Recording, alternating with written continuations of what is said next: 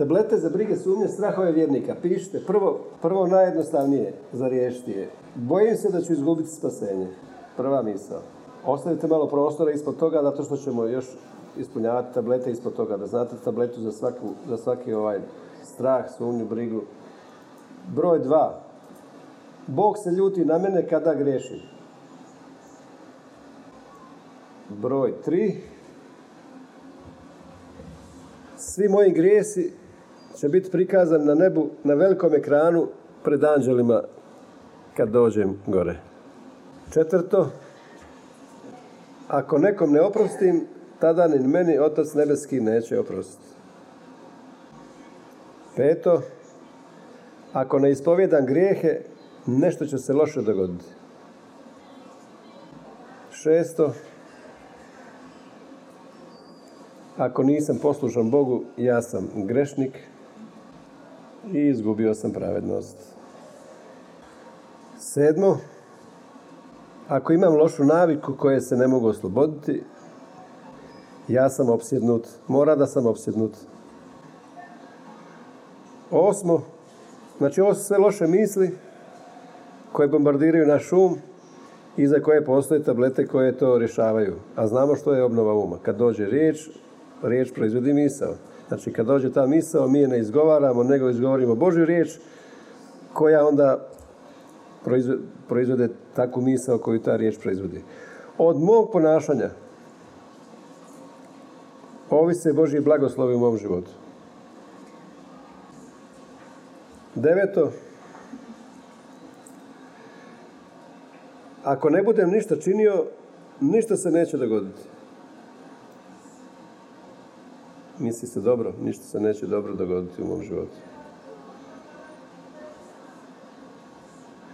Ako ne budem ništa činio, ništa se neće dobro dogoditi u mom životu.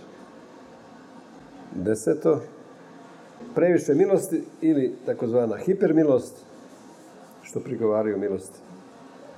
Zakonici. Bez zakona je opasna, znači mora se dodati malo zakona. Bez zakona je opasna jer je to izgovor za grijeh. Jer ljudi misle da je milost izgovor za grijeh. Da možeš nastaviti griješiti, Bog je milosti pa ti oprašta. I 11. je ostalo kad mi se čini da imam košmar u glavi ili sam bombardiran mislima, lošim mislima, pomislim jesam li normalan i bojim se da ću poludjeti. Sad ćemo zajedno analizirati svako od ovih 11 ubačenih misli. I interesantno je, ono što je jako interesantno, da za sve ove ubačene misli postoje određene naznake ili temelj u pismu. Jer ono što je najveća opasnost od religije ta da ona koristi upravo ovu knjigu da bi nas zarobila, a ne Kuran ili neku indijsku knjigu. Kako su Daniela proroka rekli, ajmo mu naći nešto u knjizi njegovog Boga, da ga uvedemo u grijeh. Znači, religija izvlači izvan konteksta neki, neki stih i onda te zarobi i onda piše tu točno, ako ti ne razumiješ za koga je to pisano, u kojem vremenu pisano, u kome je upućeno, to ti jednostavno zarobi. I ne razumiješ to. I još piše u pismu i izgubiš vrijeme i izgubiš blagoslov, izgubiš sve drugo. Ajmo početi od prvoga, vratimo se na prvo. Piše, bojim se da ću izgubiti spasenje. Mogu li izgubiti spasenje? Mi smo sigurni, svako od vas, ja vjerujem da znate da je, je u izreka jednom spašen, zauvijek spašen, da je to istina. Znači, spasenje ne možemo nikada izgubiti. Zato što piše, evo recimo ima puno, puno stihova, ako ti izvediš to izvan konteksta. Ajmo ovaj stih što smo u utorak čuli, prva Ivanova, prva poslanca Ivanova, dva 2.18.19. Vidite kako đavo može koristiti taj stih da ti dokaže, misli, evo, spasenje se može izvoditi. 2.18. 2.18, prva Ivanova 2.18 i 19. Ovako treba izgledati prava biblijska škola. Znači prva Ivanova 2.18.19 piše ovako, dječice posljednje vrijeme i kako ste čuli, Antikrist dolazi i već sad su se pojavili mnogi Antikristi, potom je znamo da je posljednje vrijeme. 19 stih kaže, od nas su izašli, a nisu pripadali nama, jer da su pripadali nama, ostali bi s nama. Ali to se dogodilo da na njima postane očito da svi ne pripadaju nama. I sad ljudi koji ne znaju kome je ovo pisano i kada je pisano mogu reći, evo vidiš, ljudi su bili dolaze u crkvu i sad ih od nema nigdje više ne dolaze godinama, otišli su u svijet, zalutali i postali su antikristi. Jer piše ovdje, od nas su izašli, nisu, a nisu pripadali nama. Jer da su pripadali nama, ostali bi s nama. Da se misli, pa možda su izgubili spasenje. A o čemu se radi? Radi se o ovome da, da se ova riječ odnosi na židove. Znači ovo su bili židovi koji su bili gnostici, oni su bili između njih, ali nisu uopće bili novorođeni. I naučavali su lažnu nauku. Prva Ivanova poslanica je inače u tom vremenu bila kad je židovski gnosticizam, to su bili gnostici židovi koji su živjeli među narodima i oni su uveli lažnu nauku, od kojih jedna i kabala, danas su mnogi poznati glumci u kabali, i oni su govorili da je sve materijalno loše, da Isus se nije pojavio u tijelu, jer kako bi se mogao Isus pojaviti u tijelu kada je tijelo loše, kada je tijelo zlo, a Isus se morao pojaviti u tijelu da bi imao autoritet i onda u prva Ivanova 4, ja sam govorio o tome, prva Ivanova 4, 2, pročitajte prva Ivanova 4.2 što piše. Ljublje, odnosno, pročitajte ćemo od jedan. Ljubljeni, nemojte vjerovati svakom duhu, već duhove podvrgnite kušnju da vidite jesu od Boga, jer su se pojavili mnogi lažni proroci u svijetu. I onda piše sljedeći stih. Po ovome poznajete duh Boži. Svaki duh koji priznaje Isus Krist je došao u tijelu. Jer da nije došao u tijelu ne bi mogao imati autoritet, jer piše Ivanu 10, ovaj ovčnjak, ovaj ovčnjak u zemlji se dolazi kroz ženu, kroz tijelo. A đavo nije došao kroz ženu, kroz tijelo, nego došao kroz miju u postanku. I nema rodni list da je rođen na zemlji,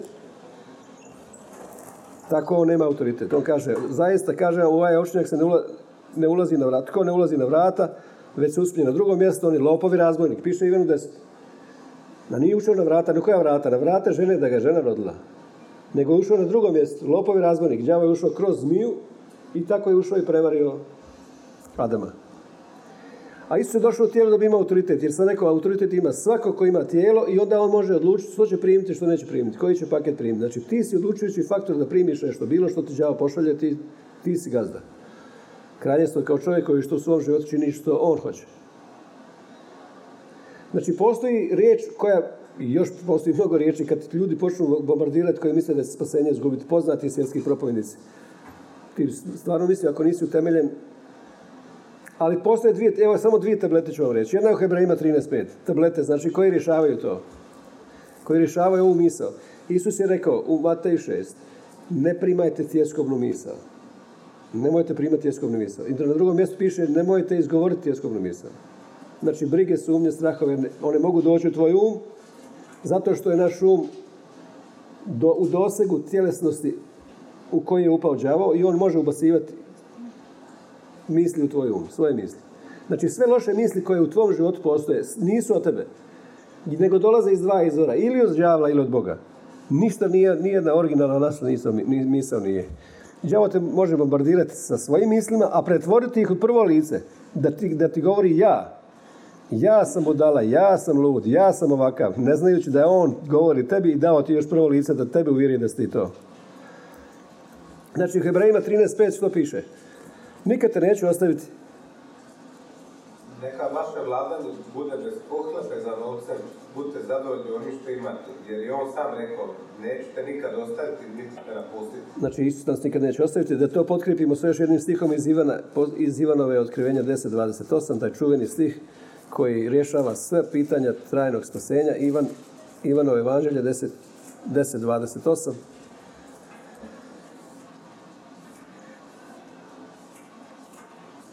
možemo čitati 27. Moje ovce slušaju glas moj, ja ih poznajem i one idu za mnom. Ja im dajem vječni život. Ja im dajem vječni život. Može se vječni život izgubiti? Vječni život. One sigurno neće nikada propasti i nitko ih neće oteti iz moje ruke. Ne zaboravite kad te neko pita može li se izgubiti spasenje, ne zaboravi to, to sam nekoliko puta govorio. Ti možeš onda odgovoriti spasenje ne može izgubiti mene. Jer Isus znači spasenje. Isusovo ime znači spasenje. Znači, mogu li ja izgubiti Isusa? Kad bi ga ja i mogao izgubiti, on mene ne može izgubiti. Zašto? On je rekao, niko te ne može oteti iz moje ruke. Znači, Isus nikada ne može izgubiti svoje ovce. Iako se one mogu izgubiti. Ali oni neće izgubiti. Znači, mogu ja izgubiti spasenje, to jest, mogu ja izgubiti Isusa, spasenje ne može izgubiti mene, jer još vas znači spasenje. Znači, Isus ne može mene izgubiti. On kaže, niko vas ne može oteti moje ruke. Može čovjek odlutati u svijet, može se nanovo roditi i nikad više ne doći u crkvu i nikad više ne pročitati Bibliju i živjeti tako do kraja života. I svejedno ne može izgubiti spasenje. Jer jednom spašen, za uvijek spašen. On se ne može odroditi. Ti se rodio u svojoj obitelji i ti ne možeš se odroditi fizički ni svoje obitelji. Ti si rođen od svojeg oca i majke i ne može to niko promijeniti. Mogu te usvojiti neko, možete neko usvojiti, možeš promijeniti prezime, ali onu istinu da se ti rodio u toj obitelji ne može niko poništi to da si ti odrodio. Isto tako u duhovnom rođenju. Ti se rodio i ne možeš se odroditi. Bez obzira što radiš. Idemo na broj dva riješiti tabletu. Popiti tabletu za ove sum. Bog se ljuti na mene kada griješim. Mnogi misle da se Bog ljuti na, na njih kada griješe. Zašto? Zato što ih je u krivo učili, zato što su ih krivo učili, da Duh Sveti nakon grijeha osuđuje ljude. Znači čovjek kad sagreši, nekoga osuđuje nakon grijeha. Međutim, mnogi propovjednici propovijedali su da Duh Sveti osuđuje ljude. Zašto su pogriješili? Ali paze ovo, ko osuđuje? Savjest, nečija, nečija savjest osuđuje koja nije, koja nije svjesnost o pravednosti. Kad čovjek izgradi savjest, odnosno svjesnost o pravednosti i kad pogriješi, on ostaje u svjesnosti o pravednosti. Uopće se ne, ne kaje se, niti, niti, niti se osuđuje, nego zna da je to bila jedna epizoda jedna epizoda slabosti života u lažnom identitetu i ide dalje. A ko osuđuje? Isus kaže u Ivanovom evanđelju, treće poglavlje, ko ne vjeruje već je osuđen. Rekli smo to. Od koga, od koga je osuđen? Bog kaže ja sam sud predao sinu. Sin kaže ja nisam došao da osudim nego da spasim. Ja sam sud predao riječi. Znači osuđen je od samog sebe. Osuđen u vlastitoj savjesti. Vlastita ga savjest osuđuje koja nije koja nije došla u, u, u sklad sa Božjom savješću. Jer grčka riječ sune i dezis, savjest. Sun znači zajedno, ej, dezis znači ideja, odnosno viđenje. Kad ti je savjest očišćena na Božju svijest i savjest, na Božje mišljenje, onda to znači zajedničko mišljenje. Kad imaš savjest, čistu savjest, to znači ti imaš istu, isto mišljenje, istu ideju, isto viđenje stvari kao Bog. Jer, jer sune iz dezi, savjest na grčkom znači zajedničko viđenje. Mene i Boga. Kao što Eben znači kamen, otac i sin imaju zajedničko mišljenje. Na tom priznanju duh kaže ja gradim crkvu, Isus kaže. Tamo gdje otac i sin imaju zajedničko mišljenje. Gdje se uskladio svoju misao sa Božjom i što znači obnova uma? Mislite kao Bog. Što znači vjera? Gledanje s perspektive Boga. To je vjera. I sad pazi ovo, od ko suđuje? A zašto? Kako je đavo perfidan? Kaže prva Petrova, poslanica. Pazite, ričući lavo ide okolo, obilazi da proždere koga. Znači čovjek kad pogreši, dolazi do osude. Jer kad mogo čovjek griješiti da ima čistu savjest, taj bio pobjednik. Zato sam rekao, Luter je rekao, hrabri, hrabro griješi. Griješi hrabro, jer, ali to je stvarno, skoro nemoguće. Jer piše čuvaj vjeru i dobru savjest, jer mnogi su doživjeli brodolom vjere. Znači, nećemo mi griješiti jer zato što grijeh utječe na, na, na savjest. Ali pazi ovo, kako đavo perfidno osuđuje. I onda ti govori da Duh Sveti osuđuje. Piše u Ivanu 16. Kad Duh Sveti dođe, Ivan govori, Isus govori svojim učenicima. Kad Duh Sveti dođe na zemlju, kad ja budem proslavljen, Duh Sveti će biti zliven. Kad on dođe, on će dokazati svijetu zabludu s obzirom na grijeh. Znači, on će, on će ljude uvjeravati da, koji je grijeh? Da ne, ne vjeraju Isusa. Znači, Duh Sveti presvjedočava ljude da ne vjeruju Isusa. Kad Duh Sveti, Duh Sveti je sada izljevena slava na cijelu zemlju. Duh Sveti je svugdje. I u Marijanskoj brazi 11 km ispod mora i na vrhu Monte Everesta. Zemlja je puna slave Bože. I Duh Sveti je svugdje okolo. I on, on stoji nad ljudima, ne bi li im iskazao milost, piše on nad vama stoji i presvjedočava ljude da im je potreban Isus. Jedini grijeh koji sad postoji je grijeh ne vjeruje Isusa. Znači, kad Duh Sveti dođe, on će dokazati svijetu zabludu s obzirom na grijeh, da ne vjeruje Isusa. A, a nama će dokazivati da smo pravedni. I dokazivat će nama da smo pravedni. Znači ti kad griješiš, Duh Sveti stalno govori o tvom identitetu. Znači, ne, možeš ti bilo koliko griješiti. On će reći, ali ti si pravednik. Ti si pravednik, to nije tvoje prava narav. Ti si. Znači, Duh Sveti te stalno vjerava, podiže te da si pravedan. On nikad ne osuđuje. Zato što te on stalno podiže. Ali kako đavo radi? Pazi kako đavo perfidno radi. Otvori izreke 19 Čini se da je 19.12. Nisam, krivo zapisao. Sad ćemo vidjeti. Izreke 19.12. Slušaj ovo kako perfidno. kraljev bijes ili gnjev je kao rika lava. Vidite što piše? To znači, kad čovjek pogreši, dolazi đavo kao ričući lav, piše Petar. I on, da proždere koga, kako? Da kaže da Bog ljut na tebe. Jer, jer gnjev ili bijes kralja, Boga je kao rika lava. A onda se on pretvara da je on kao ričući lav, đavo, koji je inače lav bez zuba, zato što on poražen. Ali kaže Petar, pazite da vas ne proždare, ono bilezi okolo kao ričući lav, koga bi mogao suditi da povjeruje da Bog ljut na njega kad pogriši. Zato što koristi ovaj stih, kraljeve gnjev, kraljeve gnjev kao rika lava. I ono obilazi okolo kao ričući lav da ti kaže Bog je ljut na tebe jer si pogriješio. I dolazi do osude ako nisu temeljeni u pismu, ako nisu temeljeni, ako nemaš svjesnost o pravednosti. Jer krv Krista je bila nama potrebna, ona je očistila našu savjest, odnosno dala nam svjesnost o pravednosti jer smo primali svjesnost o grijehu. Lako je čovjek koji ima svjesnost o grijehu ga osuđivati. On stalno se kaje, on stalno se ispovjeda, on stalno se, se samo je koncentriran na grijeh. I o tom se radi. Znači, đavo je kao lavlja rika, traži da proždere zato što koristi, manipulirate sa pismom, gdje piše da je kraljev gnjev kao rika lava, ali njegova milost je kao rosa bilj. I tableta je ta Izaija 54, znači tableta koja, koja to rješava. Jer neko bi mogao pomisliti stvarno da se Bog ljuti na nas kad griješimo.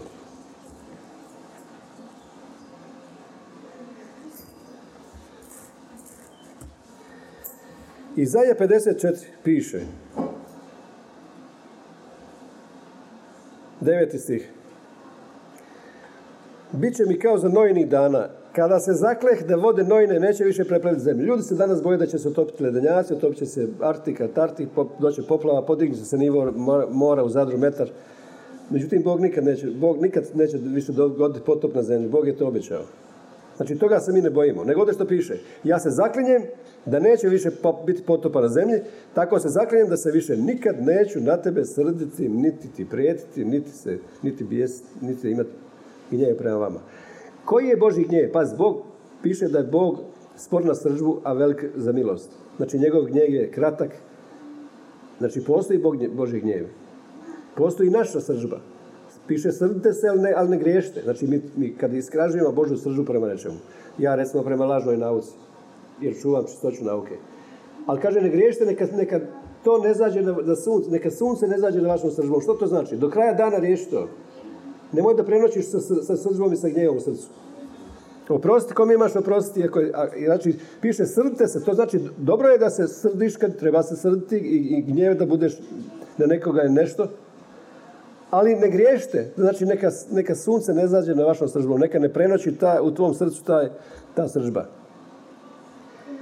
Znači, Bog se nikad neće srditi na nas, on je obećao to. Ali na što je Bog bio gnjevan? Na što je Bog je, gnjev Boži, slušaj me dobro, je izraz Bože ljubavi. Zašto? Zato što je Bog bio gnjevan na grijeh koji je zarobio njegovu vlastu djecu, da ne vide njega kao, kao ljubav.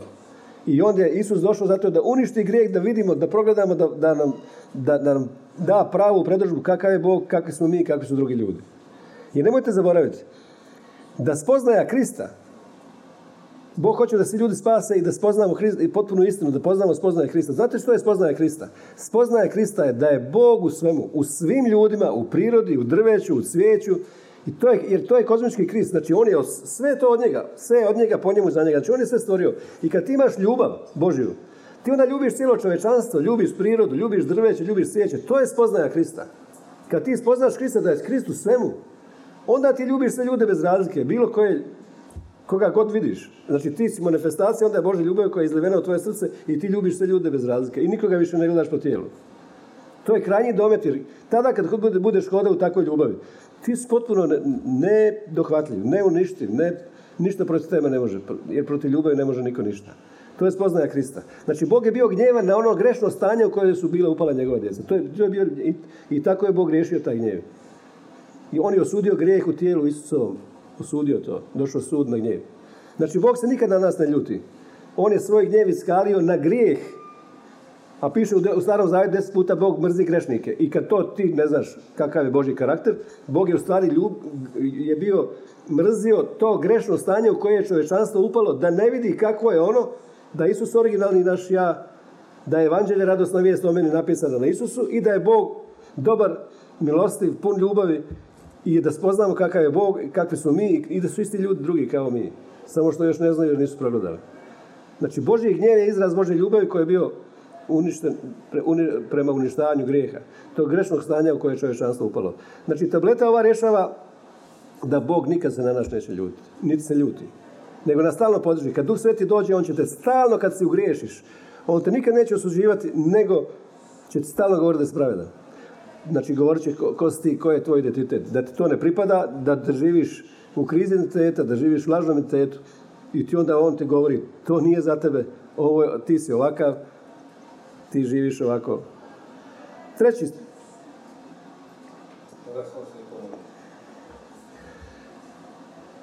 Treća briga, sumnja, strah i laž. Svi moji grijesi će biti prikazani na nebu, na velikom ekranu, pred anđelima. I piše na nekim mjestima kad dođemo, kad, da, da ćemo svi stati pred Hristov sud i da primimo nagradu ili kaznu prema tome kako je ko za života činio. I onda piše u otkrivenju da će se otvoriti knjige i svako će biti suđen prema njihovim dijelima. A u Malahiji piše da kad se razgovaraju ljudi, da se sve to zapisuje u Božju knjigu spomenicu. Znači kad se razgovaraju ljudi, sve se to piše. I sad na osnovu ta tri stiha, znači na osnovu ta stiha, ako nemaš razumijevanja, ti možeš zaključiti kad dođeš na nebu, onda će Bog otvoriti jedan video rekorder, jedan DVD, CD i sada, ajmo svi anđeli, pogledajte što ovaj, ovaj momak ili ova cura radila sada u svom, ajmo sad pogledajte tu. I na osnovu tih dijela, po tim dijelima će biti svi suđeni. Znači, tako mnogi kršćani misle. Ima ovo kad se ja pojavim gore, a koji će sram biti kad vidi svi anđeli, cijeli svijet i svi spašeni i nespašeni. A koja je tableta tu? Znači, postoje tri stiha koji to mogu zarobiti. Ja sam to vam govorio. Druga Korinčana 5.10, Otkrivenje 20.12, Malahija 3.16, to možete poslije. Znači, ovo sam ja rekao koji ti stihovi te mogu zarobiti. Ali piše Hebrejima 8.12, tvoji greha i prestupa se nipošto, ni, nema šanse. Znači, nipošto, tu postoji grčka riječ koja znači ume. Znači, nema šanse, nikada, nikada, nikada, 100% sigurno, se nikada više neće sjećati. Ajmo pročitati zajedno tu Hebrejima poslanicu. Hebrejima poslanica 8.12.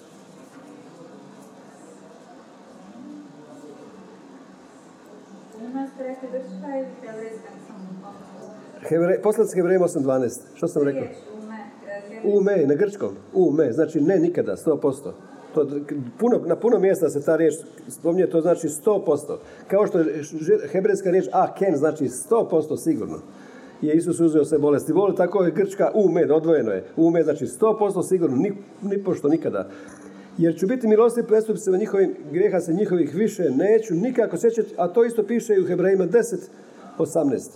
Odnosno 17 i 18. Samo otvorite još jednu stranu. Piše. Ovo je savez koji ću sklopiti s njima poslije onog vremena zakona Veli gospodin, stavit ću zakone svoje u srca njihove i upisati u pamet njihovu. Koji su to zakoni? Zakon ljubavi, zakon vjere, zakon slave. To su, to su novi zakon slobode. To su novi zakoni. Nisu to zakon deset zapovjedi. Nego to su zakoni kraljevstva.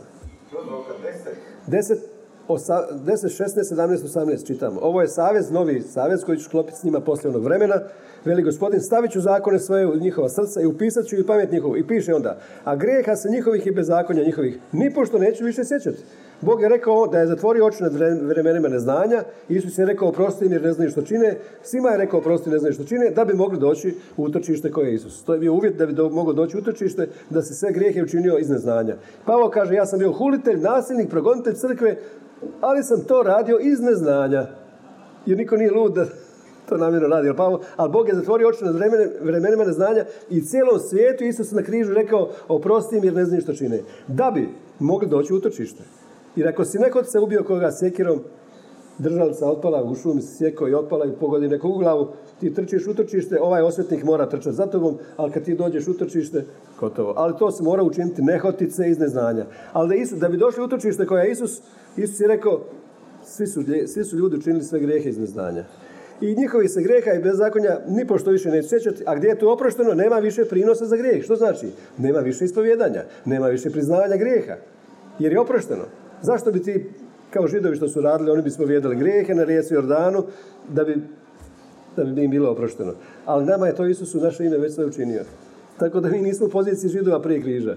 Ali ljudi, mnogi, mnogi ne znaju što je pisano za židove prije križe, što je pisano za nas, brkaju i onda ispada da je Bog rekao jedno ovdje, je rekao jedno ovdje. Pa šta je onda istina? Jer Biblija je šifrirana knjiga koja je, koja, koja odvela mnoge ljude u, u najveće zablude. Ovo je najopasnija knjiga na svijetu. Zato što ima puno logički nespojivih dijelova, pisano puno raznih ljudi u raznim vremenima i ako ne znaš ekonomiju milosti, ako ne znaš sadašnju istinu, kaže Petar, budite utvrđeni u sadašnjoj istini. A to je istina evanđelja koja je došla nakon križa. Znači, tada Bletar kaže da Bog se neće, ne sjeća se i ne boj se, kad dođeš gore, primit ćeš nagradu, ovisno samo koliko si, vjero, koliko si povjerovao u Isusovo dovršeno djelo. Po tome ćemo se razlikovati. Neko je povjerovao više, neko manje. Četvrto, ako nekom ne oprostim, tada mi neće otac ni oprostiti. Znači, koja je zamka tu? O, zamka je čak Isusove riječi, Matej 6.15. Znači, to je čak Isus riječ. Ja vjerujem da su mi to već se oslobodili toga. Znači, ovo je jedan kao test obnove uma, da vidimo dok smo obnovili um. Matej 6, 15 piše ovako, Isus kaže, sam Isus kaže, ako vi ne oprostite ljudima njihovih pogrešaka, ni vaš otac neće oprostiti vaših. I ono što znamo, što je Tarik prošli put rekao, ko je sad rekao ono u Efežanima 4.32, da Isus to u Pavlu rekao, u Efežanima 4.32, tableta koja to rješava. Znači, ovo ne primaš, ovo izgovoriš i tako obnoviš svoj um. Kad ne primiš tjeskovnu misao, ona će umrijeti tako što ćeš izgovoriti Božju riječ koja će onda obnoviti tvoj um i onda će ta Božja riječ proizvesti drugu vrstu misli koje su Božje misli. I tako usklađujemo svoju misao sa Božjom mislim. Tako imamo Kristov um, odnosno onaj taj Kristov um koji imamo, on se pojavlja vani. Piše mjesto toga budite prijazni, jedan prema drugome prijazni, puni milosrđa, opraštate jedan drugome kao što je i Bog vama već oprostio. Znači ti oprostio, ne oprostio drugima, Bog je tebi već oprostio. Nema uvjeta. Tebi je oprošteno. A ti sad biraš, hoćeš živjeti u gorčini, neopraštanju, samo može tebi štetiti. Jer gorčina izjeda onoga koji ima gorčinu u svom srcu. Mržnja izjeda onoga koji mrzi, ne onoga tamo. Mržnja otrov koja, koji, koja truje onoga koji mrzi. Kad ti govoriš loše o drugim ljudima, to ide u tvoje srce. Isus kaže, to ide u tvoje srce, ne u srce onoga tamo. Naravno ti govoriš protiv njega, ali to ide u srce. Ono što izlazi iz usta ide u srce. Jer čije srce? Nije njegovo, nego tvoje. Zašto bi ti prljao svoje srce i govorio loše o drugima? Kad ih možeš blagosloviti, što te košta da ih blagosloviš? Što u svijetu kaže ništa te ne košta jedan osmijeh. Što te košta da, što te košta da blagosloviš čovjeka? Jer u ostalom Isus kaže blagoslovite oni vas proklinju, ljubite one koji vas mrze. A to nije, to, oni to govori o židovima koji, koji su imali srce staro i nisu mogli to, to je išlo preko njihovih glava. Oni su mislili kako možemo to? A on je govorio za, za buduće vrijeme. Jer on kaže, niste li carnici, niste li kao carnici i koji ljube svoje? Lako je ljubiti svoje, svoju rodbinu i svoje prijatelje. Ali kako ćeš ljubiti neprijatelje? I oni to nisu mogli. Kako će ljubiti neprijatelje? Ovo je Matej 6.15 odnosi na židove. Na židove u zakonu. U zakonu. Jer Isus je bio propovjednik zakona. On je došao od samo Izraelovim, govorio o zakonu i, kao, i oni su krivo razumjeli zakon i on je još podigao na viši nivo zakon. Da im pokaže da to ne mogu vršiti. I onda on ispunio zakon i rodio nas na novo i rodio nas na novo ljubav, a ljubav je ispunjeni zakon. Jer kad ti hodaš, pazi, ljubav je jedna muha, jedna udarac koji je sve druge ubio. Kao jednim udarcem uništio dvije muhe. Ljubav je ispunjeni zakon, što to znači? Ako, ako analiziraš deset zapovjedi, ljubi Boga, ljubi bližnjega, ne, ne laži, ne kradi, ne uzimaj tuđe stvar, ne znam. Ako čovjek ljubi, onda je on sve automatski odmah ispunio sve. Jer ljubav ispunio, iako za nas zakon ne vrijedi, ali kad analiziraš to, ti ljubiš Boga, ljubiš druge ljude, ne kradeš, ne lažeš, ne uzmaš tuđe. Sve ljubav je pokrila sve, zato piše da ljubav ispunjeni zakon. Znači ljubav, jedna samo stvar.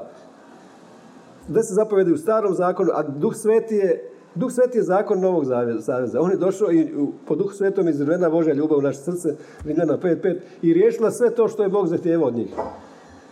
I to, tako mi vjerom utvrđujemo zakon. Kako to? Pa primili smo to i ono sve što je, da smo po zakonom sve ispunili sada sa vjerom što smo primili. Zato što Isus ispunio zakon u ime nas.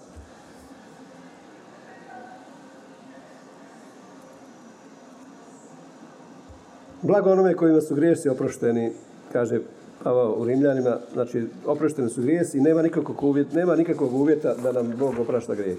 Idemo na broj pet. Ako ne ispovedam grijehe, nešto će se loše dogoditi. A da li trebamo ispovijedati grijehe? Cijela poruka od utorka je bila većina je bila pro, o ispovjedanju grijeha. To se odnosilo na židove. Piše u, Marku, u Marku 1 da su židovi za Jom Kipur dolazili ispovjedati svoje grijehe, dolazili su Ivanu Krstelju na Resu Jordanu ispovjedali svoje grijehe. Oni su ispovjedali svoje grijehe. To ne odnosi se na nas. To je homologija i ispovjedanje grijeha. Ali evo sad malo prije smo čitali se tamo gdje je oprašteno sve, nema više prinosa za grijeh. Nema više potrebe da ispovjedaš grijehe. Ljudi misle da mora, kad sagriješi, mora se ispovjediti. A to onaj stih iz 1. Ivanova 1.9 o kojem najviše smutnje ima u cijelom kršćanskom tijelu. Da ti možeš griješiti, ali ako ti ispovjedaš taj grijeh, Bog je vjeran i pravedan oprostit ti grijeh i očistite svake nepravednosti. I tako ljudi rade. A to je opet izgovor za grijeh. Ja ću doći pa se ispovijediti kao što većinska crkva radi. Ja mogu griješiti, ali onda ću doći u nedjelju pa se ispovijediti i onda opet i ovo na novo. Ali taj stih 1. Ivanova 1.9 mi smo utvrdili utorak da se to odnosi na grostike, koji nisu bili spašeni, koji su bili židovska njihova braća i Ivan je cijelo prvo poglavlje pisao za njih. I taj jedan stih, famozni stih piše, ako priznajemo svoje grijehe, vjerujem nam pravedan, oprošće nam grijehe, oči svake nepravednost, a to se odnosi na židove koji nisu čak bili na novorođeni. Oni su dolazili i ispovjedali svoje grijehe. To je bio židovski običaj. Svake godine su ispovjedali grijehe na Jom Kipur, dan pomirenja i onda su tako obnavljali sjećanje na grijehe. Šta su govorili? Isto kao danas većinska crkva. Moj grijeh, moj preveliki grijeh, oče sa griješi, protiv neba i protiv tebi, ja sam sagriješio. Jer pazite, cijela Jeruzalem dolazio i okolica po Ivanu. Dok, kad bi svak svoje grijehe ispovjedao sve što je sagriješio. Pa Ivan bi radio tisuću dana ne bi mogao stići. Gdje jedan za drugim dao saslušavao šta je svako griješio. Oni samo svaki dolazi i rekao, ja, ispo, ja ispovjedam, ja sam sagriješio nebu i, i Bogu, ja sam, ja sam grešnik. Znači, nema nikakvog ispovjedanja za grijehe. Zašto?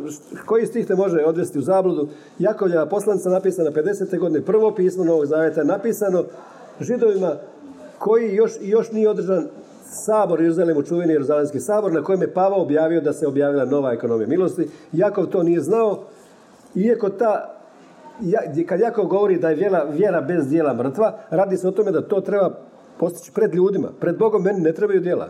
Ja sam vjerom to sve primio, ali, on, ali pred ljudima je druga stvar. Jedno je pred ljudima, jedno je pred Bogom. Ne možeš ti imati živjeti kako hoćeš i da imaš svjedočanstvo pred ljudima. To ne ide tako. Ti pred Bogom, Bog poznaje tvoje srce. Niko ne zna Božje srce osim Boga i onoga čovjeka koji je na rođen. On će dati novo ime.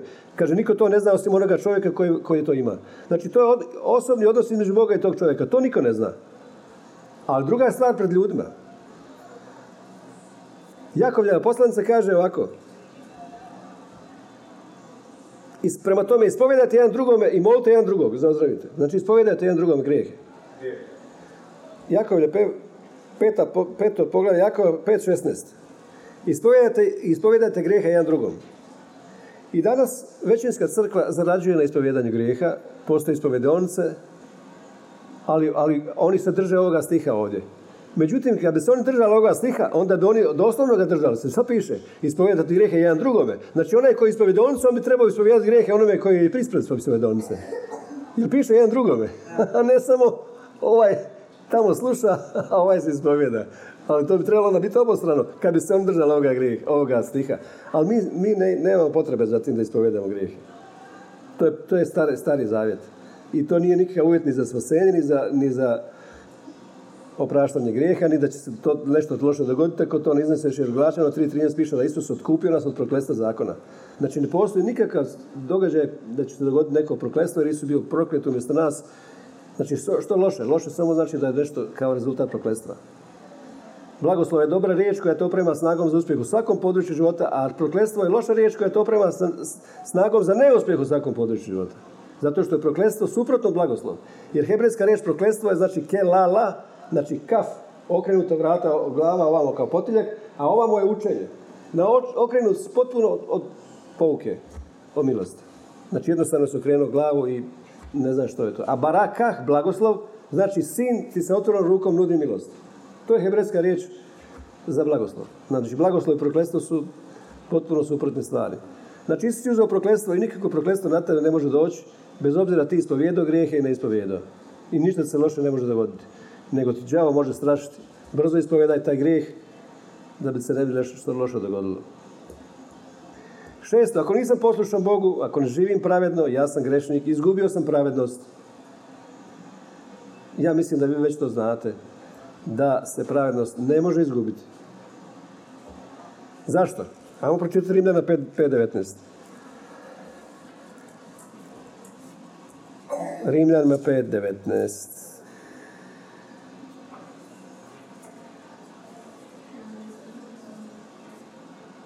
Jer kao što su neposlušnošću jednog čovjeka Adama, svi postali grešnici po naravi, tako će i poslušnošću jednoga Isusa svi postati pravednici.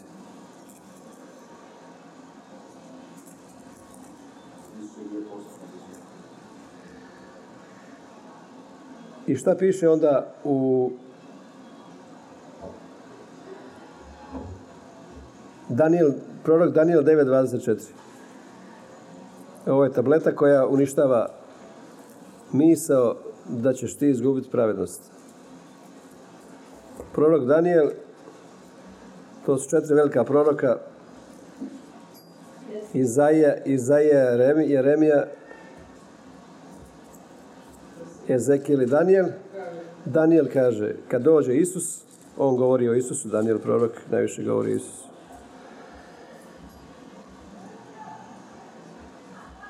Kaže u 28. stihu.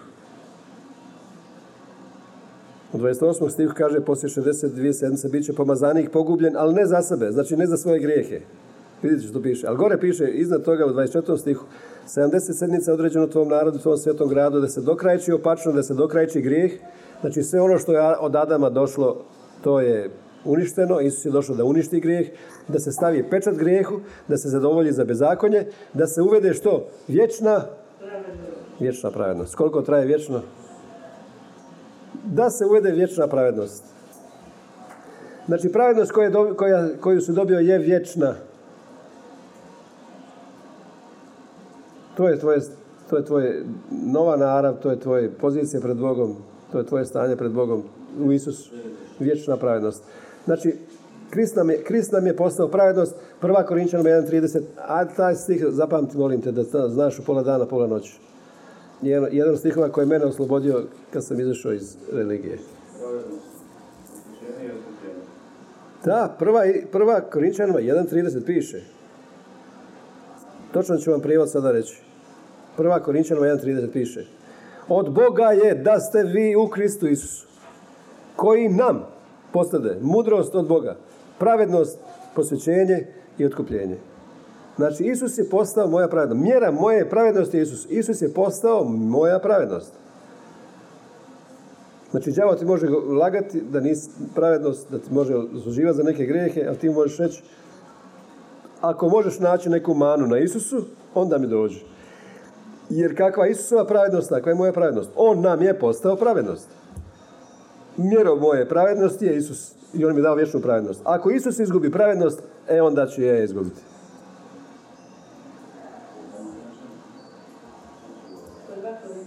Prva Korinčanima 1.30. Ako Isus izgubi pravednost, ja ću izgubiti pravednost. Jer Isus je postao moja pravednost. On je bio učinjen, on je bio bez ikakva greha da mi u njemu postanemo pravednost Božja. Ne, ne, da sam pravedan, nego da čak postanem pravednost. To je čuveni, čuveni stih druga Korinčana 5.21. To je jedan stih koji jednostavno trebate zapamtiti.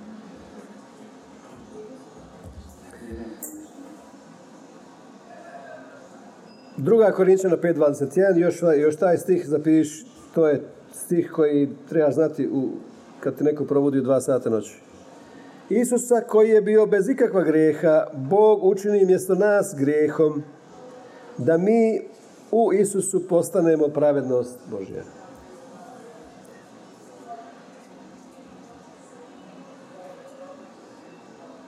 Znači, Isus se poistovjetio s našim grijehom da bi nas onda poistovjetio sa svojom pravednošću. To je to poistovjećenje, to je identifikacija. Sve što se dogodilo s Isusom, dogodilo se s tobom. Isus se poistovjetio, identificirao se s našim grijehom, postao kao jedan od nas i radi nas to sve učinio i, i onda nas identificirao sa samim sobom da mi postanemo njegova pravednost. Do kojeg smo broja stigli? Do sedam. Ako imam lošu naviku koje se ne mogu osloboditi, ja mora da sam opsjednut.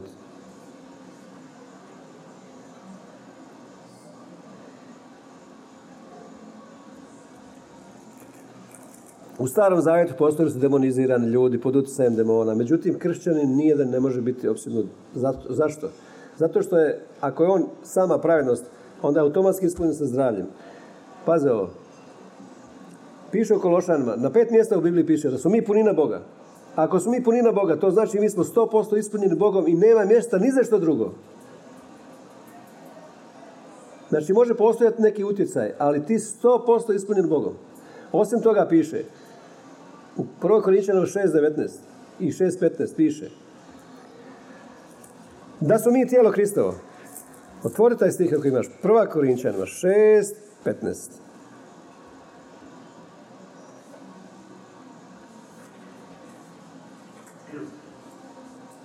Piše, ne znate li da su vaša tijela Kristovi udovi? Znači ovo tijelo fizičko, to je gnosticizam uveo u crku i toga se ja, ja, toga se ja nisam oslobodio bio kad sam se nanovo rodio. Ja sam uvijek mislio da, da je u duhu, ali nisam znao da je u tijelu. A u Efežana 5.30 piše da su mi njegovog meso, njegovog mesa, kost, njegovi kostiju. Znači ove meso, ove kosti, to je tijelo, fizičko tijelo Isusa, ne samo duhovno. Ko se združi gospodnom postaje jedan duh s njim, naravno. Ali kakav je Isus takav sam na ovome svijetu, ne samo u duhu, nego i u duši, jer mi imam Kristov um, a um je dio duše. I u tijelu, jer mi smo udovi njegovog tijela. Meso, meso i kost njegovih kostiju. Efežano 5.30, taj stih je izostavljen u ovoj Bibliji kršćanske sadašnjosti, možda vi imate neku drugu. U ovoj Bibliji koju ja imam, toga stiha nema. Jer mi smo, naime, udovi njegova tijela, njegova mesa i kostiju. To ima u Šarićevoj, a u ovoj našoj nema. Ovdje piše samo mi smo udovi njegova tijela ali treba meso njegovog mesa, kost njegovih kostiju. Zašto to govori? Zato što je on citirao ono što je Adam kad je stvorila se Eva, kad je rođena Eva. Adam je rekao, gle, meso ovog mesa, kost mojih kostiju. Znači, to je bilo slika rađanja Eve, je ista slika rađanja crkve. Piše kod tebe to. Je to živa riječ?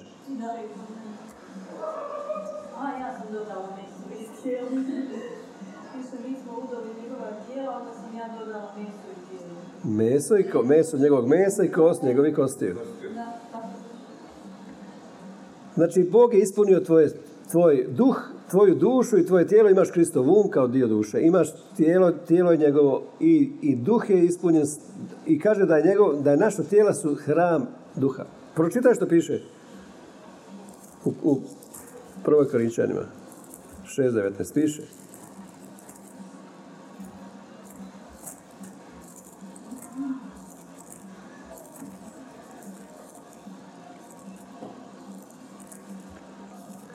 da je, ne znate li da je vaše tijelo hram Duha Svetoga? Piše? Ne znate da je vaše tijelo hram Duha Svetoga koji stanuje vama i koji vam je dan od Boga? Ne znate li da ne pripadate sami sebi, jer ste kupljeni vrijednošću? Proslavite dakle Boga svojim tijelom i u svojem duhu koji je Boži.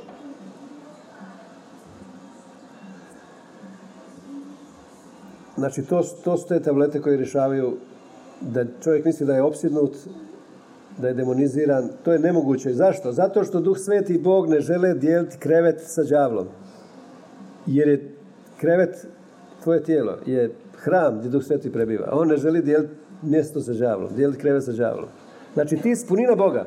Piše da on, ako ne vjeruješ, pročitaj prva Korinčan, Kološanova 1.19 i Kološanova 3.9. Ajmo to utvrditi još, jer nećemo na osnovu samo jednog stiha nešto dokazivati. Kološan, Kološanima 1.19. Bog, Otac je odlučio u Isusu nastaniti svu puninu. A koliko ima nedostataka u punini, koliko ima... Nema.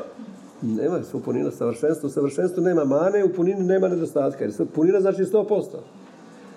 Znači Isus je dok je u tijelu hodao zemljom, on je bio punina Boga. Ali kad okreneš 3.9, Kološanov 3.9, to je stih od koga ti zastane dah i kažeš va, vov, vau, Kaže, budući da je u Isusu stanije stvarno sva punina božanstva, tjelesno, po njemu ste i vi ispunjeni, zato što smo mi, onda smo i mi ispunjeni tjelesno puninom Boga. Ne samo u duhu, nego tjelesno punina Boga. Znači svaki dijelić tvoga tijela. Ali ne samo to, Bog je oko nas. Zato mnogi kažu, ti si puno veći od samog sebe. Zašto? Znači, to, pre, to prelazi granice tvoga tijela. 2.9, 2.9. Da. To znači to prelazi granice tvoga tijela.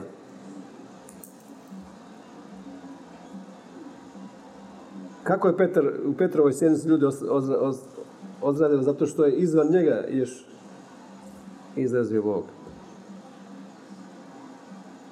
Osmo. Od mog ponašanja ovise Boži blagoslov u mog životu.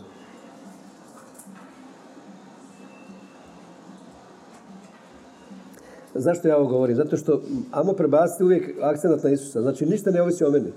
Ništa o meni ne ovisi, ovisi samo o Isusu. Ovisi sve o Isusu i vjeri to koliko ja vidim da ovisi o Isusu. Kako, ja, kako znam da je ovom ponašanju ne ovisi Boži blagoslovi? Pa zato što, aj pročitaj Efežan 1.3, pa da vidiš koliko to ovisi o tebi. Sve se radi o kristocentričnosti. Isus je sve to učinio. Znači sve to ovisi o Isusu. Efežanima 1.3. Neka je blagoslovljen Bog. Kod nas piše hvaljen, a u originalu je blagoslovljen. Neka je blagoslovljen Bog, Otac gospodine našega Isusa Krista. On koji nas je blagoslovio svakim duhovnim blagoslovom na nebesima u Kristu. Na nebesima u Kristu. Znači, gdje je Krist? Na nebesima. A gdje je sad Krist u nama? Znači, na, u nama su i nebesa, i Kristi u nama, i Boga se već blagoslovio svakim. Znači, ne ovisi to od mog ponašanja. Bog je već nas blagoslovio. Radi se o tome kako, mi, kako ćemo osloboditi to što nas je Bog blagoslovio. Znači, ne mogu ja zaraditi blagoslove. Ba ja, Isus je već zaradio blagoslove za nas.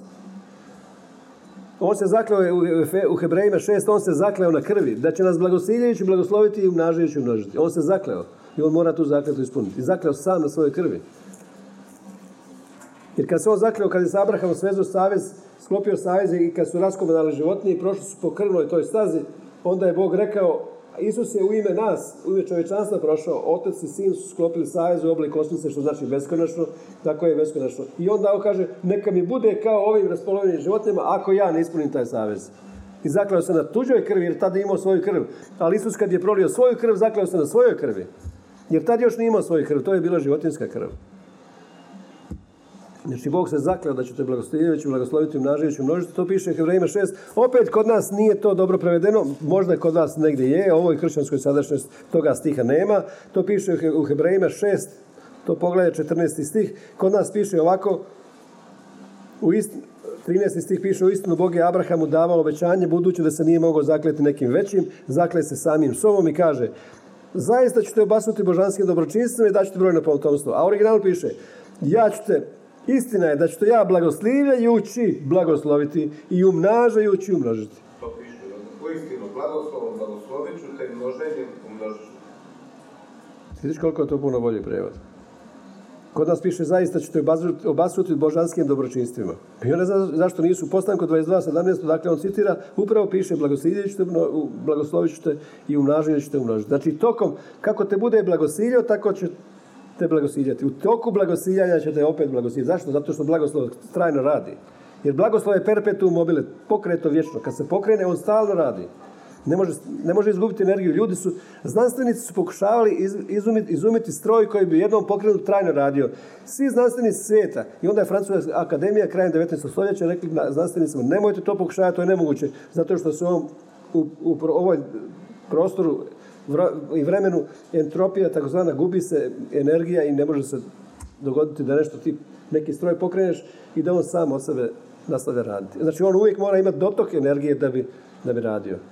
A riječ je vječno pokreta. Blagoslov pokrenut stalno radi. Zašto? Bog je oslobodio blagoslov i on radi. Bog je sjeo i oslobodio blagoslov da radi. Zato što je blagoslov riječ, a riječ je Bog. Znači Bog je više glagol nego što imenica. Bog je taj koji vječno pokretno radi. On stalno radi, on stalno održava sve, održava svemir snagom svoje riječi. Riječu svoje sile. To, je, to sve je vječno pokretno. Vidite kako priroda radi. Zima, jesen, proljeće, ljeto, jabuka, cvati, rađa, plod, sjeme pa plod, sjeme pa plod. Sve, sve to savršeno funkcionira. Samo ne, ne funkcionira savršeno u, u, u, umovima ljudi. Svud je sve... Jabuka se ne trudi rađati plod. To samo od sebe funkcionira. Deveto, ako ne budem ništa činio, ništa se dobro neće dogoditi u mom životu. Ovaj akcent je ovdje načinio. Ljudi misle da treba nešto učiniti da bi se onda oslobodio blagoslov i da bi nešto... Ali što smo ušli u zadnjih, u zadnjih sastanaka? Spoznaja istine čini. Znači upoznavanje istine ima energiju da učini nešto. Ja sam to utvrdio i to je Kari Blake rekao jedno, ako je, na jedan način uspiješ dobiti nešto, onda dobi sve na taj isti način. Ili tako je te Bog otkrio taj način. Ja sam pričao puno puta o mom koljenu koje, koje nije mene koljeno bolilo, nego je bilo zavezano kao da ne mogu ni trčati, ni hodati, ni stepenice, ni u stepenice, nešto. Ljudi savjetom rade, kod doktora možda ima meniskus, možda je ovo, možda je ono. Koljena su bila kao sapeta. I to je traje dugo, nisam mogao na poslu ni igrati sa djecom, ni... I onda sam Nadi govorio kad bi zaratila ne bi mogao ni trčati. Ali što se dogodilo? Jednog dana Duh Sveti mi se smilovo i rekao mi je ovako, a čekaj, što je istina? To je najvažnije pitanje koje sam ikad dobio. Što je istina? Ona prava realnost, jer vjera je ovim vidljivim očima nevidljiva realnost. Ovim očima. Nego očima srca. Da vam Bog da duha mudrosti otkrivenja da potpuno poznate istinu. Znači, Duh Sveti mi je rekao, a čekaj, što je istina? Je li istina to što vidiš, čuješ i osjećaš, a to se zove hodanje u tijelu? Ili je istina to što sam ja već učinio što je gotova stvar koju niko ne može poništiti, a to znači da su svoje koljena zdrava. I kad budući da je Duh Sveti mi donio otkrivenje, ta spoznaja istine da sam ja zdrav. Ja sam zahvalio, nisam ništa učinio. Nego Duh Sveti mi je doveo otkriveno znanje bez kojega nema hodanja u kršćanstvu. Otkriveno znanje, znači prava spoznaja. Gledate očima kojom gleda Bog. Vjera je gledanje s perspektive Boga. Ja sam spoznao istinu da, da su moje koljena zdrava i ja sam samo rekao hvala ti Bože, moje koljena zdrava. Iako još nekoliko dana, ja nisam onda provjeravao tu duhovnu istinu na fizičkim okolnostima. Nisam onda se pipao koljeno, nisam provjeravao to, nego sam uzeo to zato što u kraljevstvu se događa sada, a u ovoj dimenziji prostora i vremena možda treba proteći neko vrijeme, ali nije bitno. Nije bitno koliko će proteći. Ja sam to prihvatio vjerom da je to istina i onda nakon nekog vremena samo sam vidio da, je to, da se to pojavilo. Jesam ja nešto činio? Nisam ništa činio. Nisam čak ni zavezivao đavla koji to stavio. Je to đavla, svaka bolest je đavla. Kaže Carrie Blake, što mu je rekao John Lake, pre, obraćaj se svakoj bolesti kao prema đavlu. Jer nikad ne znaš što ćeš pogriješiti. Đavo je svakako je donio, ali možda je taj duh to, duh začetnik te bolesti. Kao što je doktor Luka rekao da je žena koja je bila zgrčena, da je bila u artritisu od duha koji je začetnik bolesti. Znači, doktor Luka je rekao, danas doktor nijedan neće vam reći da je neka bolest duhovne prirode, nego on operira samo u području vidljivog. Medicina ide, Bog nikad nije ni zamislio medicinu. Zašto? Zato što je medicina nije trebala. Ljudi su trebali uvijek biti zdravi. Jadni čovjek je morao se snalaziti da izmisli medicinu kao što je izmislio penziju, međugeneracijsku solidarnost i sve druge stvari kao što u babilonskom sustavu ljudi se snalaze. A u izvornom nije potrebna bila medicina, ljudi su trebali biti svi zdravi i svi vječno živjeti. Razumijete? Znači, trebam ja nešto činiti da se oslobodi blagoslov. Ne, nego trebam spoznati istinu koja će doći u duha da obnovi moj um. da, da, se preobrazim. Što znači preobražaj? Isusov preobražaj kada je došao na govoru preobraženja na, na Hermon, trojicu učenika poveo i preobrazio se postao onakav kakav on od uvijek bio. Nije ništa on radio, nego Duh Sveti ga je samo pokazao svima kakav je on rekao, nemojte, nemojte govoriti još dođe nikome. Znači on je takav bio. Naš preobražaj je u stvari postajanje nas takvima kakvi mi stvarno jesmo. Taj preobražaj može doći samo od Duha Svetoga kad ti, kad ti on pokaže ko ti jesi. Zato kaže nemojte se suobličavati sa mišljenjem ovoga svijeta od tebi koji je rekao tebi neko roditelj, škola, prijatelj, bilo ko. Nego se preobražavajte, metamorfozirajte se obnovom, podložite se preobražaj uma koji čini Duh Sveti da možete iskusiti praktično kako je dobra volja Božja, dobra, ugodna i savršena. Znači to je preobražaj. Preobražaj u stvari, naš preobražaj je da, da mi vidimo istinsko ko smo mi. A to ti može samo donijeti Duh Sveti. I onda te on može reći, to je tvoje, ti si taj, ovo nis, ti nisi taj, živi ovako, živi, ne živi onako, ovo ti pripada, ovo ti ne pripada. Kad spoznajemo svoj identitet, onda smo sve slični Isus svaki dan. Iz dana u dan se obnavlja naš čovjek prema slici svoga stvoritelja u istinskoj pravednosti svetost piše u Kološanima i Efežanima stvoren na Božju sliku istinskoj pravde svetosti. Znači, treba li nešto činiti? Ne. Zato, zašto? Zato što je čudesno da spoznaja ima djelovanje. Znači, nešto ti spoznaš, otkrivenje ima djelovanje, zato što je onda da dovede tu novu realnost i to otkrivenje proizvede to. Isus kaže, ja gradim svoju crkvu na, na priznanju otkrivenog znanja. Petar je rekao, o, ti si Krist, sin Boga živoga. Isus kaže, to ti nije otkrilo tijelo, nisi mogao naučiti u školi, niko ti, ti u ovome svijetu nisi mogao to spoznati zbog zatvorenog uma. To ti mora da je objavio Otac Nebeski. I, i, I Petar je to otkrivenje rekao. Ti si to. Isus kaže na tom priznanju, na tom izgovorenom, otkrivenom znanju ja gradim crkvu. Znači nama treba otkrivenje za svako područje života. Zato što Lot znači pokrivalo. Kad se Abraham rastavio od Loka, Lota, onda je on vidio i Bog mu rekao, sad prođi za njom uzduž popreko, sve što vidiš, to ti daje. A, Lot, a dok je bio Lot s njim, on nije to ništa vidio, jer Lot znači pokrivalo. A kojom zemljom? Prođi zemljom obećanja Božih. Što god vidiš u obećanju, stani na to mjesto, kaže pismo. I koje, na, Duh Sveti kad te otkrije neko mjesto i ti vidiš da je to istina i ti kažeš to je istina. Zato je, naj, zato je Petar rekao, živite u sadašnjoj istini. Zato je Bog rekao, nemam veće radosti kad vidim da moje djeca žive u istini. Hodaju u istini. Peripato znači hodaju u istini. Ti živiš u istini. A to ti samo može otkriti Duh Sveti kroz riječ. Samo slušanjem i slušanjem i slušanjem i onda se upali lampica i ti kažeš, to je to. Duh, Duh Sveti da mi to nije otkrio, ne znam kako bi to bilo. Duh Sveti rekao, što je istina? I ja sam vidio da je istina. Je li istina ono što vidim, čujem i osjećam? To u Rimljanu 8 piše hodanje po tijelu. A hodanje po duhu, misao duha, misao duha je život i mir. Duh Sveti mi rekao, pa ti si zdrav, što je istina? Što, jesam ja te ozdravio na križu ili nisam ozdravio? Jesam uzeo sve bolesti, boli svijeta ili nisam? I kad sam ja tu primio istinu, spoznaja istine je učinila to. To znači nisam ja ništa učinio, ja sam samo primio otkrivenje. Zato Isus kaže, ako prebivate u mojoj riječi, onda ste zaista moji učenici. Upoznat ćete istinu, istina će vas učiniti. Pazite to. Znači, istina će vas učiniti. Kad upoznate istinu. Ivan 8.32.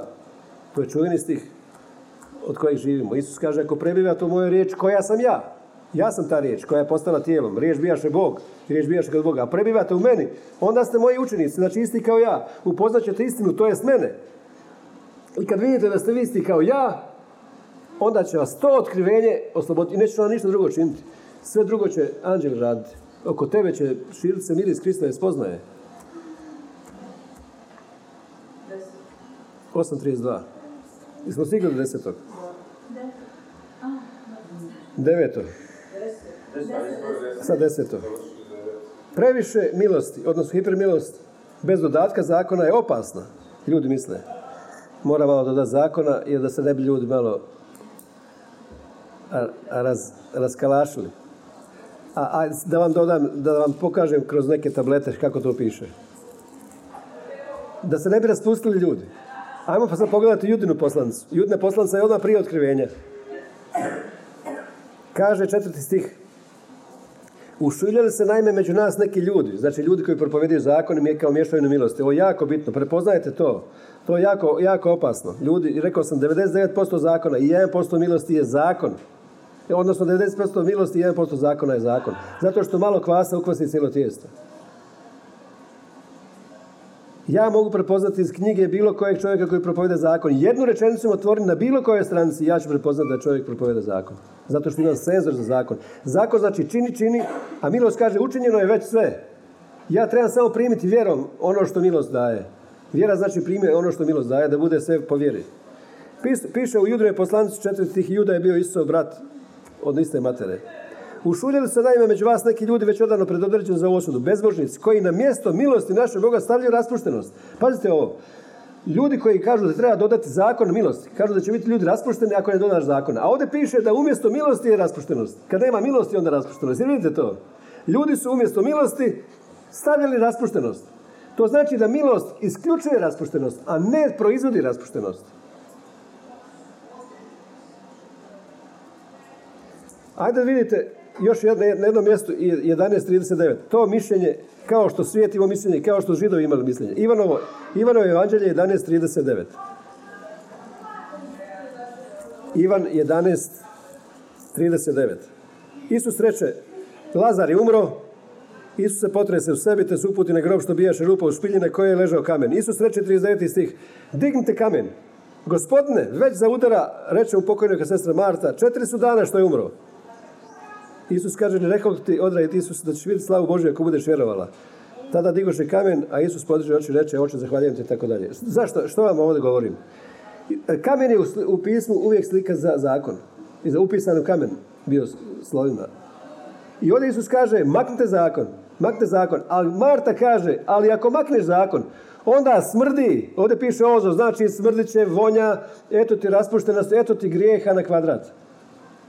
Zato što su mislili, one ko makneš zakon, smrdi, smrdi sve, raspušteno. Ali tableta protiv toga je u Rimljanima 6.14. Ajmo to zajedno pročitati. Rimljanima 6.14 je jedna od tableta, znači ovaj u Judine što smo čitali, Juda ima samo jedno poglavlje, Juda, Juda 1.4. A Rimljanima 6.14 je dokaz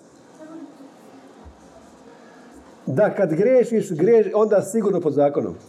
Jer što znači pod zakonom? Da onda radiš svoje vlastnoj snazi. A kad ne griješiš, onda si sigurno u milosti. Odnosno, kad proizvodiš rezultate grijeha, jer smo rekli da je grijeh znači lažni identitet, život u lažnom identitetu. Svi drugi rezultati grijeha su to, mi zovemo kao grijesi. Ali to je samo rezultat lažnog identiteta.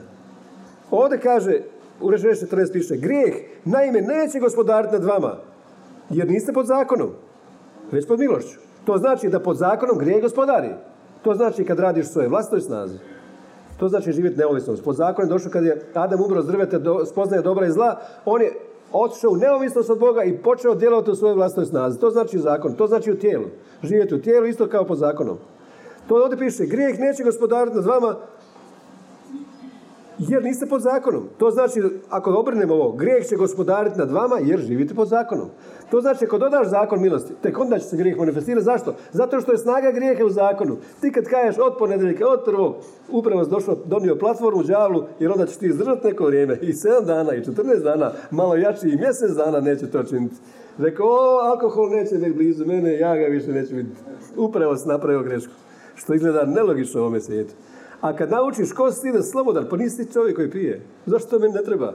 Ja mogu sve dobiti to bez grijeha tijela. Bez dijela tijela. Jer dijelima tijela, Pavo kaže da dijelima tijela ljudi pokušavaju dobiti to što već imaju u kraljevstvu.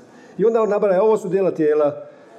I on kaže, takvi neće bašniti kraljevstvo. On nije rekao da on neće biti spašen, niti on nije osuđuje, nego rekao, nije to način da dobiješ mir. Ne možeš dobiti mir na telesan način. Mir možeš dobiti kao plod duha. Plod duha je mir. Moja baka Kalina govorila, pa daj Bože zdravlje, veselje se može kupiti. Kako veselje? Pa kupiš litru rakije i napiješ se. Znači, ne možeš ti veselje kupiti od rakije. Radost dolazi, radost je plod duha. Ali Pavo kaže, ovo su dijela tijela. Pokušaj čovjeka da dobiju to što Bog im daje. I onda nabraja dijela tijela o kojima ćemo jednom govoriti. I između njih jedno je farmakea, što znači skoro vračarstvo, odnosno otvaranje za demonske aktivnosti, kao što neki govori da je ekstazi od Boga. A ekstazi piše ovdje da je dijelo tijela kojem ti nastojiš dobiti nešto što ti Bog dao, a otvaraš se za demonske aktivnosti. Ta grčka riječ je farmakea. Odnosno vaskanija, vračarstvo. Jer droga spada u vračarstvo. Ti otvaraš za demonske aktivnosti koje te onda zadovoljavaju tu potrebu, a to uništava, uništava sigurno još nešto drugo. Kod Boga nema nikakve nus stetne proizvode od, od, njegovog, od njegovih lekova od svih drugih lijekova nešto ti iscijeli, a, a ošteti nešto drugo. Kemoterapija ti uništi laserski nešto tamo gdje je rak, a, a, a uništi ti deset drugih stvari. A kod Boga nema... Dijelima tijela ljudi pokušavaju dobiti to što je Bog već dao, kao plod duha. Kao plod duha, da. Zato što ne znaju. Ne, znači, Pavo njih ne osuđuje. Dok ne naučite dobiti kao plod duha, Ljudi to pokušavaju dobiti dijelima tijela. Previše milosti znači ne može biti opasno. Čak i premalo milost koliko se propovjeda. Kad mi hodili u milost stalno, onda bi stalno bili Rimljanima 6.1 što piše, šta ćemo dakle reći? Da dalje ostanemo u grijehu da se poveća milost. Vidite kako su Pavlo pitali. Jer Pavlo je rekao, da, da tamo gdje se grijeh pojavio da se milost izliju u preizobilju. Pogledaj što, piše u Rimljana 5.20. Zakon naknadno dođe. Pogledaj što piše to. Zakon naknadno dođe da se poveća prekršaj. Znači, kad su ljudi griješili, oni nisu znali da su grešni. I onda Bog donio zakon židovima, samo židovi su to znali. I onda je zakon pokazao da su grešni, jer su vidjeli da ne mogu to učiniti. Zakon je na kamenim pločama pisao jedno, a oni su u srcima imali drugo. Oni su varali, krali, tamo piše ne kradi, a oni kradu. Oni ljubi Boga, a on ne ljubi. Znači, zakon na kamenu pisao, on je drugo. I zakon se pojavio, piše, ova grčka riječ naknadno dođe, ne znam kako drugo je prevedeno. Piše, ušuljao se naknadno. Ušuljao se uko. Zašto? Da se grijeh pokaže kao izričito grešan. Da ljudi vide da su grešni, da se poveća prekršaj, odnosno grijeh. Ali gdje se grijeh postao većim, tu se milost izgleda u prezubilju. Isus je došao tu. Đavo je, je krivo napravio. I on misli tamo u nekom gradu da se grijeh ono umnožio, ali baš na tom gradu će se milost iz prezobilju. Ja sam čitao probuđenje jednom brazilskom zatvoru, ljudi su radili svašta. I onda je došao jedan propovjednik rekao, ovdje, ovdje kako se grijeh umnožio, ovdje će se milost izliti u prezobilju. I onda je došlo probuđenje u taj zatvor. Ljudi su, nisu htjeli izlaziti iz zatvora, htjeli su drugim zatvorenicima govoriti o Bogu. Znači tamo gdje se grijeh umnožio, i onda su Pavla reći šest jedan Rimljama. Što ćemo reći? Da dalje ostanemo u grijehu, da se poveća milost. Slušaj to, to mnogi ne razumiju. Onda su rekli što ćemo, ajmo onda, ajmo više, što više grijesti, da onda što više se milost. A Pavao kaže, kako daleko od toga Bože sačuvaj, kako ćemo mi griješiti kad smo umrli grijehu? Kako ćeš ti, ti si doselio recimo iz Kosova, doselio u Hrvatsku. I sad tamo vrijede u Kosovi jedni zakoni, a ti si doselio u Hrvatsku. I sad Pavlo, ovi Pavlu govore, kako ćeš ti sad poštivati zakone Kosova? A Nežad kaže, ali ja sam sad preselio u drugu državu. Ja sam mrtav za zakone Kosova. Ja ne moram raditi to što je tamo vrijedilo. Ja sad sam prešao skroz u drugu, ja sam mrtav za te zakone. Kako ću to raditi kad sam ja mrtav? Ja sam preselio u kraljevstvo. Za mene to više drugo ne vrijedi. Daleko od toga, kako ćemo mi griješiti kad smo umrli grijehu? Kako da još živimo u njemu? Ili da ne znate svi koji smo kršteni Krista Isusa, u smrt smo kršteni, znači mi smo umrli grijeh, mi smo mrtvi grijeh. Ko je mrtav grijeh, taj je slobodan, piše. Što piše dalje? Nećemo sad govoriti o... Ko je mrtav, slobodan je od grijeha. Znači, ko je mrtav, slobodan je od grijeha? Zato što smo mi živjeli u toj državi prije, ali stari čovjek je umro i on je slobodan od grijeha. Piše u Rimljanu ovdje, šest, šest, e, sedam. Ko je mrtav, on je slobodan od grijeha. Znači ljudi, kršćani, ja znam kad, kad ja još nisam to imao otkrivenje, kad bi došlo neko iskušnje nekog grijeha, ja bi govorio ja sam mrtav, ja sam mrtav, ja sam mrtav, ja sam mrtav, ja sam mrtav, ja sam mrtav. I nikako. Nikako ne funkcionira. Dok nisam otkrivenje da, da, da me Isus ubio, da, da, da sam da Isusom umro na križu. Prije 2000 godina. Kad imaš otkrivenje da si mrtav, onda si mrtav.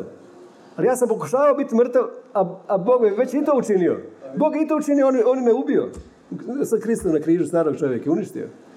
A ja govorim mrtav, mrtav, mrtav, mrtav, a više kušnja i kušnja i grijeh se ne dolazi i ne možeš ti dupreti se tome. Znam ja što ja govorim. Vi prolazite kroz to i neko je prošao. I ti govoriš i ne možeš se duprijeti, gotovo. A sad više mrtav, mrtav, mrtav, a tijelo, služi grijeh. I gotovo. Dok god nemaš otkrivenja da si umro mrtav, ko je mrtav, slobodan od grijeha. Nema više uče fokusiranja grijeh, nema koncentriranja grijeh. Kao što moj grijeh, moj grijeh, zabijate u zemlju i stalno se koncentriraš na grijeh. I 11 je ostalo kad mi se čini da imam košmar u glavi ili sam bombardiran lošim mislima, mislim, pomislim da, da jesam li normalna i bojim se da ću poludjeti. Prvo moramo znati da te misli dolaze, da to nisu tvoje, nego su zloga. Zato što to dolazi sloboda, zato što ljudi koji imaju loše misli o bilo čemu, bilo kome, moraju znati da oni nisu izvor tih misli. A đavo hoće te uvjeriti da su to tvoje misli i onda ih stavlja u prvo lice da ti govori ja. Ja sam to.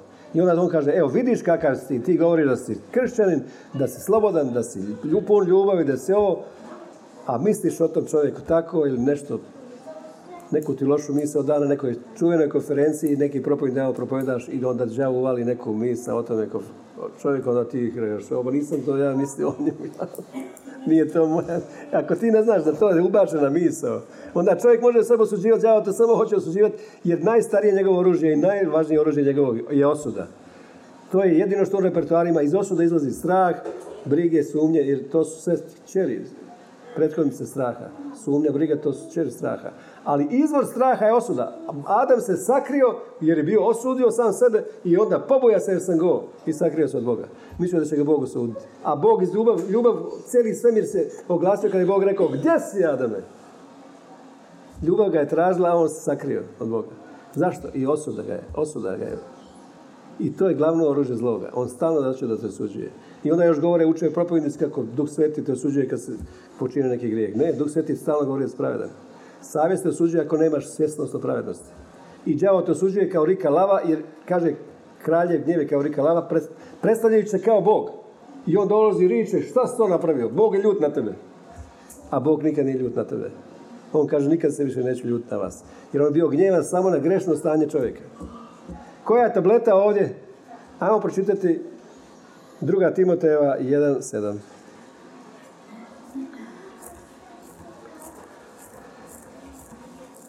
Druga Timoteva 1.7 piše ovako. Istina je.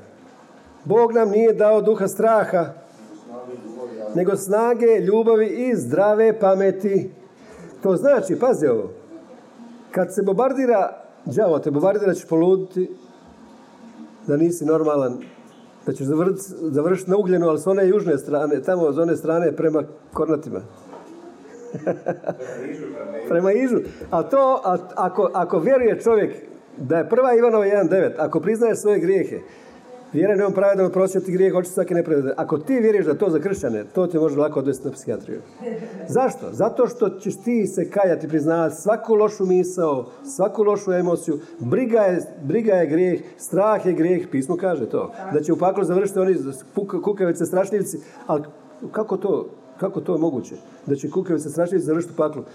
Ljudi, ljudi se boje toga stiha, koji se boje, vjernici, kršćani koji se boje, misle da će oni završiti u paklu zbog toga jer piše piše nevjernici, kukavice, strašljivci, jer ne znaju istinu o čemu se radi. Završće ti koji imaju identitet da su kukavice i strašljivci, a ne kršćani koji se boje povremeno. O tom se radi, razumijete to pismo? Znači ljudi koji imaju identitet da su, kuka, on kaže ja sam kukavica, ja sam nevjernik, ja sam, znači taj koji ima taj identitet će završiti tamo. A ne kršćani koji se boji. I ako on vjeruje, ako on vjeruje da je to stih za kršćane koji moderni propovjednici, svjetski, da neću vam govoriti ko je, da ne govorim koji govori.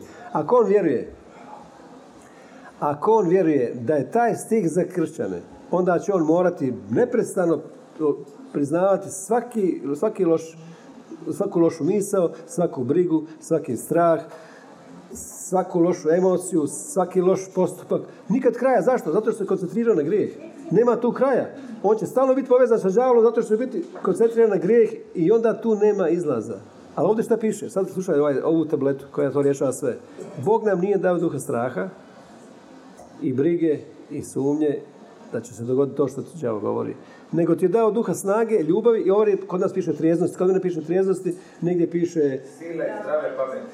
Negdje, negdje piše razboriti, negdje piše ima, ima razni prijevoda. Najbolji je prijevod, piše sofronizmos, što znači spašenog uma. Sozo znači spašen, a fronezis je um. Znači zdravog uma, odnosno zdrave pameti. To znači, ali paze ovo, Bog nam je to dao, mi to već jesmo i ne možemo izgubiti. To znači sada, sada ti imaš zdravu pamet. I ne možeš poluditi, ne možeš biti nenormalan, jer Bog ti je dao zdravu pamet. Znači, pitanje je što ti vjeruješ. Ili imam ja zdravu pamet ili nemam. Neće u budućnosti dati Bog to. Bog nam je već dao sada, ja sam sada zdrave pameti. Imam duha snage i duha ljubavi i zdrave pameti i ja, ja takav ostajem. Ne može to niko poništiti.